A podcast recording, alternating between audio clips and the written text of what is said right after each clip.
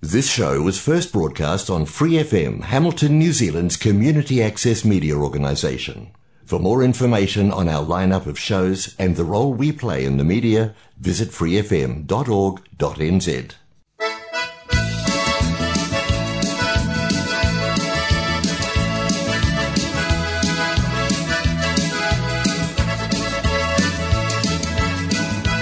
New Zealand Bridge, sponsoring bridge from beginner to international, nationwide. Welcome to The Bridge Zone. You're at the table with Barry and Mariana. It is only the fourth of January, so we're heading into twenty twenty-one, Barry. How are those New Year's resolutions going, Mariana? Have you made any sacrifices this year? No, I haven't really made any. But I had, oh, actually, yes, I tell a lie. I'm actually thinking I'm going to learn Te Reo Māori this year. Ooh. You want to come? Well, yeah, probably I should. Yeah. Are you going to go to classes? I'm thinking about it. It might be a bit of a relief from the bridge table. That's one of my plans that I have, so a friend and I have decided that that's probably what we would like to do. She's going to look into it. Exciting stuff. Yeah, it's a bit daunting, actually. You've no. got a bit of knowledge. No, it's very difficult because each iwi has their own sort of dialect, I guess. It's like grunting Klingon. Grunting Klingon? Yeah. He sounds like Rafa Nadal playing tennis. That's what he does, doesn't he? Yeah. No sacrifices this year. I've actually been reading a bit about sacrifices, Mariana. Yeah? Are you making some? Are you learning how to sacrifice something? I was reading about winning duplicate tactics, talking about oh. sacrifices. Right. So what this guy says is, the guy is David Bird, pretty good author. Oh, he says yes. that at imps you gain relatively little by sacrificing for five hundred against the opponent's possible six twenties. So the opponent's a bid game and they're vulnerable, and you bid over them and they double you and you go for five hundred. You actually only gain about three imps. Right. Well, you gain three imps. If four spades happens to go down, losing five hundred can be very expensive. You know, if they bid four yep. spades and they actually can't make it, can be really expensive. So don't sacrifice at imps unless you see a chance of scoring a fair-sized swing. Hmm. But however, at match points, it's different. This is duplicate, like normal bridge at the club. A five hundred sacrifice against a string of six twenties may give you a wonderful score. It will do so only if several conditions apply, though. One, game is widely bid on the opponent's cards. Right, yep. Two, game is widely made, the words mm-hmm. are not going down, and three, you do not go down more than you expected. So you don't want to go for eight hundred yep. as opposed to six twenty. So when the decision appears to be borderline, even to a tiger such as yourself, err on the cautious side. The vulnerability is a prime consideration. You can afford to go three down when only the opponents are vulnerable. You can afford to go only one down when you are vulnerable and they are not. It's equal vulnerability, you can afford to go two down. It is rarely right to bid five over five. If the opponents go to five hearts in a competitive auction, it is usually right to pass or double rather than stretching to go five spades. Now, I've learnt this from bitter experience. Although I have to say at Papatowi, we had yep. about three tables in a row where people sacrificed at the five level and they were right every time. Oh, no. Not that I'm bitter. No. Much. Well, remember that discussion that we had where your partner pulls, you're bidding your diamonds, and then partner goes and signs off at three no, and you're thinking, oh, my hand's not really any good for three no, and I pulled it to five diamonds. We had that discussion. If you're going to pull it, because we've got next to nothing, of course, because everyone's in three no trumps and it always scores a little bit, but if you're going to pull it, pull it to six if you're going to Absolutely. pull it. Absolutely. If you make six diamonds, you're going to get a really good score. Yeah. If you make five diamonds, you're probably going to get rubbish if rubbish. Five, three no trumps is going to make four. So it's not because particularly you think six diamonds is going to make, but because, well, what the hell, we might as well be in, might as well be hung for a sheep as a lamb, as they say. And guess what? Six diamonds was there. Oh. Bittersweet again. It's like, oh, these decisions that you make. Has it got anything about looking up to the ceiling and there's a little twinkle or anything and you might get some wisdom shone down on you? No. A little twinkle on the ceiling? What on earth yeah. are you talking about? Maybe it was a big twinkle, I don't know. It would be a big twinkle, no. Just asking the old fella up there for some help. No, no divine intervention there. Anyway, you've got another chance at the Auckland Bridge Club. You're playing in the playing all three nights, are you? Holiday pairs. At this stage, we're playing two. I'm quite keen to play three, but we'll see how it goes. Well, the format up there usually is you play the first two nights, yep, and then the top twenty-six pairs or whatever Patrick decides goes into the final go through to the final. Oh. So if you do manage to make the final, mm. I'm sure you'll want to go back. Well, I'm actually shopping with a girlfriend on Thursday in Auckland, so I am going to be there. But my, you need a partner. Your partner needs to turn up yes, as well. I know. No, but I hear we've got our walk in reserve. Judge Julie might be there. She'll be hanging out looking for a partner. Oh, well, she did mention, I think, she this did. week that that yeah. might be the case. So there you go. It might be an opportunity yeah. for you, Mariana. Director, please. How can I help? Judge Julie presiding. Court's in session. Julie, this week we're talking about the adventures of Mariana during, Thanks, Barry. D- during Christmas Bridge. I'm not on trial, you know.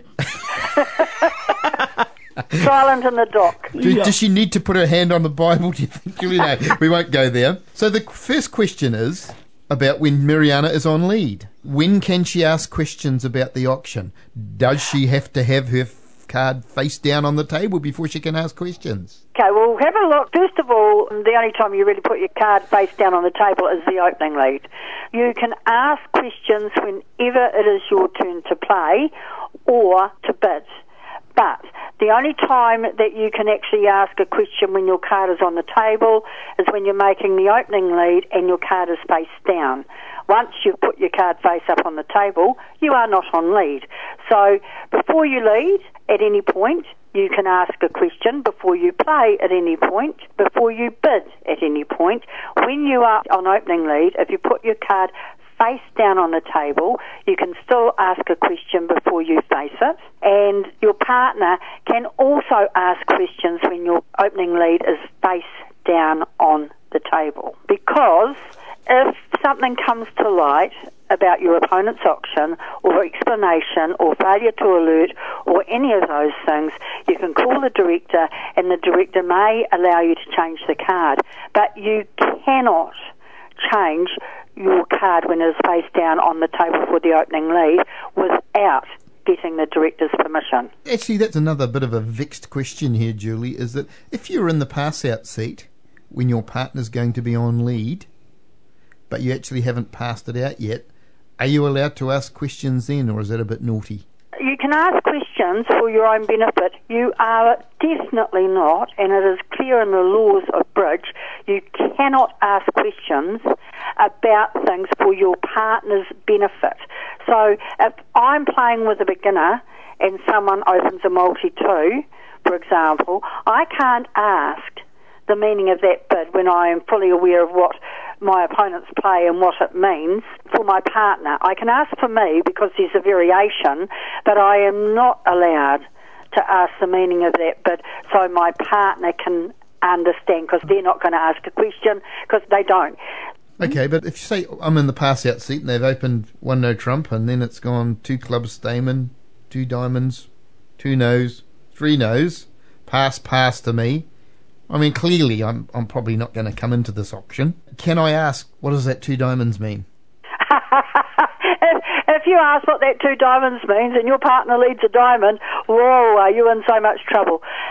So asking about a bid when you are not on lead and you are not in a position where you will be making a bid, the question you're asking is not about whether you're going to bid or not. It is about something that may help what happens next.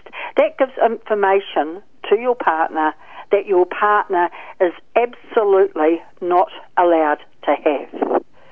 So if you're in the pass-out seat, unless you've got a good reason for asking, and you can well have good reasons for asking questions, then do so. But if you have no good reason, then don't.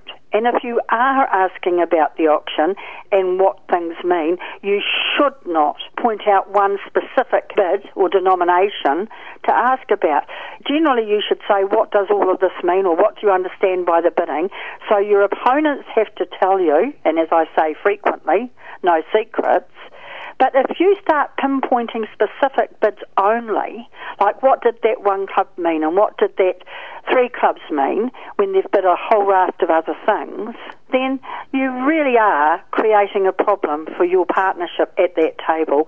And if your partner makes a lead that may not have been the lead they might have made normally, you can expect the director to be at that table really quickly. Talking about getting the director there really quickly, when are you allowed to look at the opponent's system card? Effectively, and again this is in the, the regulations, it is the same as asking a question. So you can look at the system card before you make a bid and before you make a play.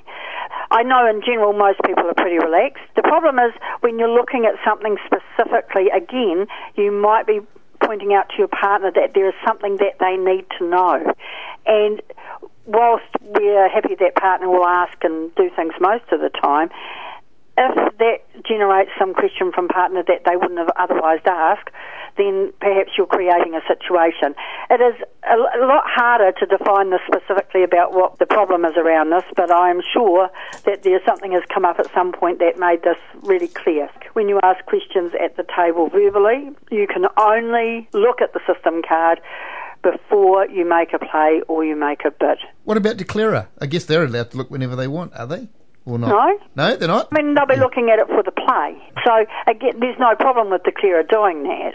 They're probably only looking at carding. Oh, I suppose they could be looking at... Oh, they can look at it. When, when they play from dummy, they're effectively playing themselves. Yep. So they can look at the carding and everything with regard to that and ask questions.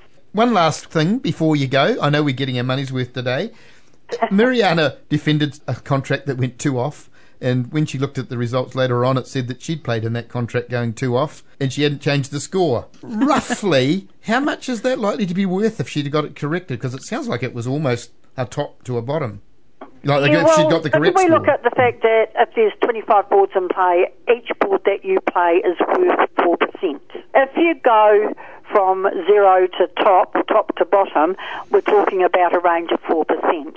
In general, it could be anything from going from average to top or average to bottom or anywhere in between, depending on what the contract was. My understanding of this one sounds pretty much like you're looking at least three and probably four percent for the range of it. Oh. Now, tournaments will have a specific time where results become final for the allocation of prizes, and commonly it will be a set time like half an hour or less after the end of play. So we ask people to check their scores carefully. We give them a certain time when they can come up and report any scoring errors so we can correct the score, and then we say it's final, this is what the results are, because yeah. we can't hang about for people to go home. Now we up and left, Julie. She was so probably normally coming... when you walk out the door, your score is final. Yeah. Sometimes at the Auckland Club, Patrick will state that the scores are final when you walk out the door, but up until a certain point of time, scoring errors will be accepted for the purpose of allocation of master points. And you might remember that Mike Cornell and Ashley Bark in the world pairs oh, yes, had yes. a situation where scoring error was picked up out of time, yes, and right. mm. they weren't going to correct the scores. They ended up sharing the prize money, I think. They shared, they shared first place. Well, she'd yeah. left long. She was on her way down the Bombay Hills before she noticed. Hey, I've got a question. Champion yeah. of the New Zealand Order of Merit. So do yes. you know Arch Jelly? Yes, we saw it on T V, but all they did was talk about his previous... athletics. So congratulations to Arch for the award. Yes, that's lovely, isn't it? It was a shame that they didn't focus on bridge when they were talking about it. Mm-hmm. But since Arch is so well known for the coaching of athletic, that's no surprise. Okay, thank you, Julie. We'll see you next week. Rightio, thank okay, you. Right. Bye. Bye now. Yeah, so the old credit card's going to get a good nudge on Thursday. My shopaholic friend Ros and I, we're going to Auckland, we're going to do Sylvia oh, Park and Onehunga and oh, going no. to walk up Queen Street. I think you should alert the Auckland Chamber of Commerce that this is going to happen. yeah. So, no, that should be good. I haven't been shopping for ages. Oh, well, maybe you could go to the Holden shop. No, but hey, guess what? And this is a big shout out. I don't even know what they're called, but down Sunshine Ave is this little shop. You wouldn't even know, Andrew Cullen didn't even know, but he is an authorised Ford merchandise dealer. So I'm popping in there tomorrow because he poked his nose through at the window and he saw a little T-shirt that he might like to see. So I'm going to go and have a little look. It's pretty cool. It's good that you're looking after your husband. Yeah. So that he's at home watching the darts. Did you do any of the races? We did some betting on the New Year's Day races up in Ellerslie. How did that go? Did you win? No. No, didn't win. Didn't win yesterday either. Mind you, I only spent ten dollars, Barry. And how much did you win? I won nothing. So you spent ten dollars and you got nothing. What's yep. the net loss there? Yep. What did you do? Did you have any bets or did you have a good win? Oh, I had... I bet one dollar. That's all I bet over the way. I took oh. a quinella. Our friend Nigella yeah. uses my telephone account, and he rang up to back a horse, so I took a quinella with it for a dollar, and and they came third and fourth or something. Oh, close but no cigar. Yeah, well, it wasn't that close really, but oh. Anyway, we need to go and talk to Kermit. Oh, we do. Phenomena. Phenomena. Phenomena. What's this? It's Kermit's Bridge Tips with Pam Livingston. Good morning, Kermit. What have you got for Good us morning. today? Well, today's tip is for the defenders. When dummy goes down, defenders, gather your information. There's so much information to be had once dummy hits the table. And one of the simplest things that you can do is work out how many points your partner has.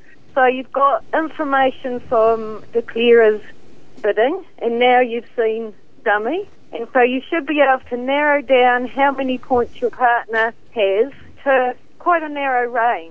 Now, the concept of playing the hand is a simple one. The execution isn't, but the concept is quite simple. Everyone can see half the pack, and all everyone is trying to do is work out how the other half of the pack is distributed between the two hands they can't see. Sounds simple, doesn't it? that, that actually does sound really simple when you put it like that. What could go wrong? Yeah, well, it could go wrong, but it's not simple in execution, and the defenders have to work really hard to gather in all the bits of information that they have right at the beginning of the hand and that they learn as the hand proceeds. So when last week's tip was, declarer, don't play a card from dummy until you have a plan. So what are defenders doing while declarers making this plan? They're making their own plan and they're gathering information. What they're not doing, and we've all seen this one, is they're not tutting and sighing and shuffling their bums thinking, hurry up, declarer. Come on, use this time wisely. Use that sounds like a good plan. Wisely. But in reality, Pam, what you're saying is we get a bit lazy when we're defending sometimes and we don't count. Yes, well, we talked about this the other week, that when a terrible dummy goes down, everyone sits up straight and thinks, let's see how we can mince up the clearer on this hand. It's just as important to keep thinking when a good dummy goes down. You're not sure if it's going to give you any rewards gathering this information, but you still need to do it on every hand. Got one more question for you, seeing as we've just got you out of your kayak for this interview. is, is it true, Pam, that kayaking is like bridge and that sometimes you seem to be paddling like hell and not getting anywhere? Well, it was. That was our experience this morning. We went up the Kuratau River and we started off and the river was quite wide and the paddling was easy, and then it got narrower and, and we found that we were almost going backwards. My husband and I were reflecting on the wisdom of not buying a two-person kayak. The extra because, horsepower, you mean? Well, imagine, you know, like with Brid, half the trouble is coordinating your actions with your partner. Like, we felt that we may get into difficulty if we tried that on a kayak. And we'll just keep on paddling till next week. Thank you, Pam. Catch Kermit next week for another tip. See you. Phenomena.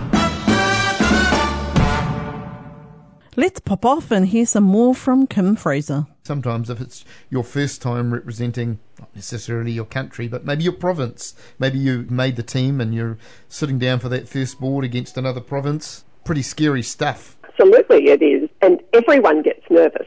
Nobody is immune to nerves. It's really about how each person manages that nervousness and deals with it. And so quite a complicated subject to talk about visualization, but essentially you can visualize yourself in that environment in a relaxed situation, and at the end of your visualization, you can say a cue word like focus or concentrate or relax, something like that. And then when you're in the actual competition, by saying that cue word to yourself, it will take you back to that relaxed state. Now, that is a really, really short précis of how the whole thing works, but essentially that's the idea. When you're in your relaxed state, you say your cue word, and when you're in your competition, you say your cue word, and it makes your body think you're back in your relaxed environment. It helps you to calm down. The other thing that helps you to calm down is breathing. A lot of people forget to breathe when they're stressed. When you're taking a finesse. There's actually quite a nice joke about taking a finesse. So there's a player who is quite new to bridge, and she gets told that taking a finesse works fifty percent of the time. So she takes a finesse, and it works, and so she comes back to her hand, and the next time she doesn't take the finesse. And the person said, "Why didn't you take it the second time?" And she said, "Because it only works half the time." That's a very good story. Yeah. I guess that's one reason. It does make to... sense, you know, if you knew. It sort of makes sense in a way if you knew. Yes, I guess it does. So, look, it sounds like there's lots of interesting stuff in this book. I think I might have to go and buy a copy, Kim. So, Gaining the Mental Edge at Bridge by Kim Fraser. I don't know where you can get it, Kim, in New Zealand at the moment, or whether you can get it online. What's the easiest way for people to get it? I'm not sure who the New Zealand reseller is, but certainly you can buy it from the Bridge Shop in Australia. So Nick Farah is the distributor in Australia. I'm sure there'll be a New Zealand distributor. Um, okay. Or you can buy it through Masterpoint Press. How long did it take you to write the book, Kim? From the original germ of an idea to actually completing the book was six years. Six uh, years. I'll qualify that. My original plan was to write about twelve articles and to turn each article into a chapter in the book. Mm-hmm. And the twelve articles I did were for the Australian Bridge newsletter, and that was published every two months. And I didn't have one in every two months edition. I missed a couple of editions. The first three years were writing the articles, and then I think I spent the next three and a half years on the book. And part of that was because the proofreading took a long time. And in fact, one of your um, quite well-known bridge players, Liam Milne, was my main proofreader, and he made a, a fabulous contribution to the book. I suppose it wasn't a full-time hobby for me, so I would write some stuff and then I would leave it for about three months while I went and played bridge tournaments or, you know, did other things. And then I would come back to it and I'd have to figure out where I was up to and what bits I needed to do. So yeah. It wasn't six years of solid writing, let's put it that way. And also, as being the secretary of A B F, that also takes up a fair bit of time, I guess. Yes, it does. I very foolishly agreed to do that. It wasn't one of my better decisions, I don't think. Mm. What sort of time commitment is this? Isn't really involved with your book, Kim. I'm just interested. What sort of time commitment would there be in secretary of the A B F? I guess it's pretty substantial. It varies quite a bit. So some months it's quite time-consuming and other months it's not so much work.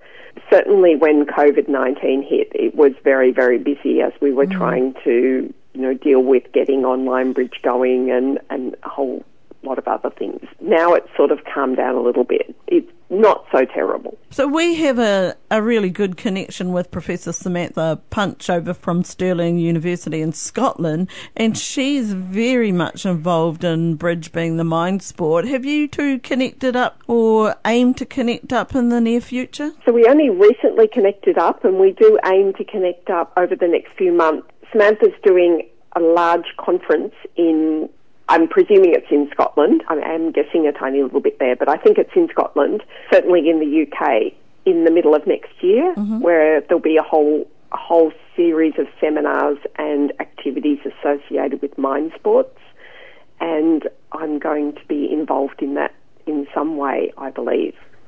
Very good. Okay, so, I mean, she's obviously... A lot of the research they've done is about cognitive skills and yes. that sort of thing, so obviously there is a... a bit of an overlap there.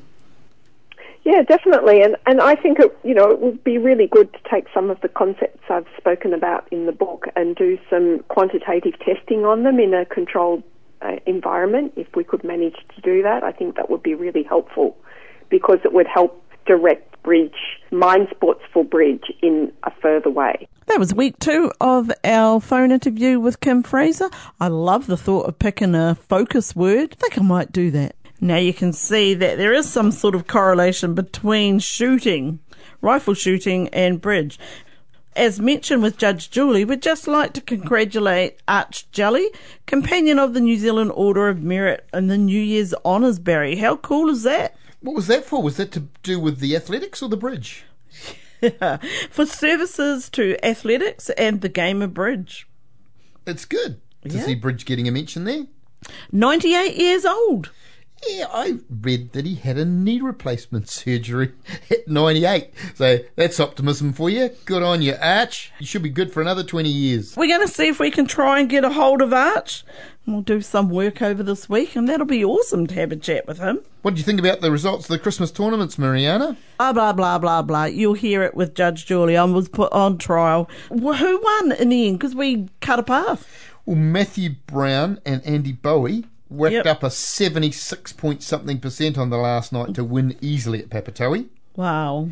And in Wellington, yep. the winners were Nigel Kearney and Jack James, but special mention of Ethan Lou, who was playing with Johnny Davidson. So Ethan Lou is ten years old, Mariana. Nice. He averaged fifty-four point six six with Johnny, and they got sixty-one on the second night and wound up seventh.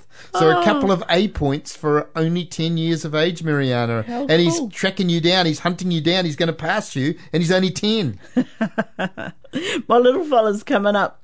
So Lincoln's eight, and we thought that we might try and have a little game of mini bridge while he was up there. He wants to have a go at cards. Definitely like, go for it. Yep. Well, you can tell him about this ten-year-old, Ethan Lou. Yeah. How cool's that? Well done. What's the plans for next week, Barry? Well, there's the Auckland tournament coming up, might sneak up there. Thames. There's Thames, the big Thames festival coming up. Mm. So that's held over the, the three days, basically. They've got good numbers. So I think they've closed already yep. for the teams, something like thirty-four teams entered. Yes, that was a quite a topical conversation when I was playing up at Papatoetoe. Lots I, of people were heading over that way, which is nice. And I also noticed that Tauranga, which is at the end of January, I think their teams is full as well. Wow, so how cool. Everybody just can't wait to get out there and back playing face-to-face bridge, Mariana. Yeah. Okay, well, that's it from us for this week. Thanks very much for your patronage over twenty twenty. Don't forget to click onto our podcast and register them. Barry's going to close the show with some of our rating stats. The Bridge Zone wound up third for the month of December, so we're happy to be in the top three out of some eighty shows. We had about seven and a half thousand. That's hits, right. And top show had about eight and a half thousand, so not too far away. If you can just encourage somebody else to click on our podcast, we'd love to knock off the top spot next mm. month. And the best bit about that, Barry didn't mention, was fourth place drops right down to under two thousand. So thank you so much, our audience. It's been amazing. It has. And let's hope that twenty twenty-one's going to be up there with the ratings. Catch you next week. Bye for now. This program is sponsored by New Zealand Bridge, sponsors of grassroots bridge across the nation.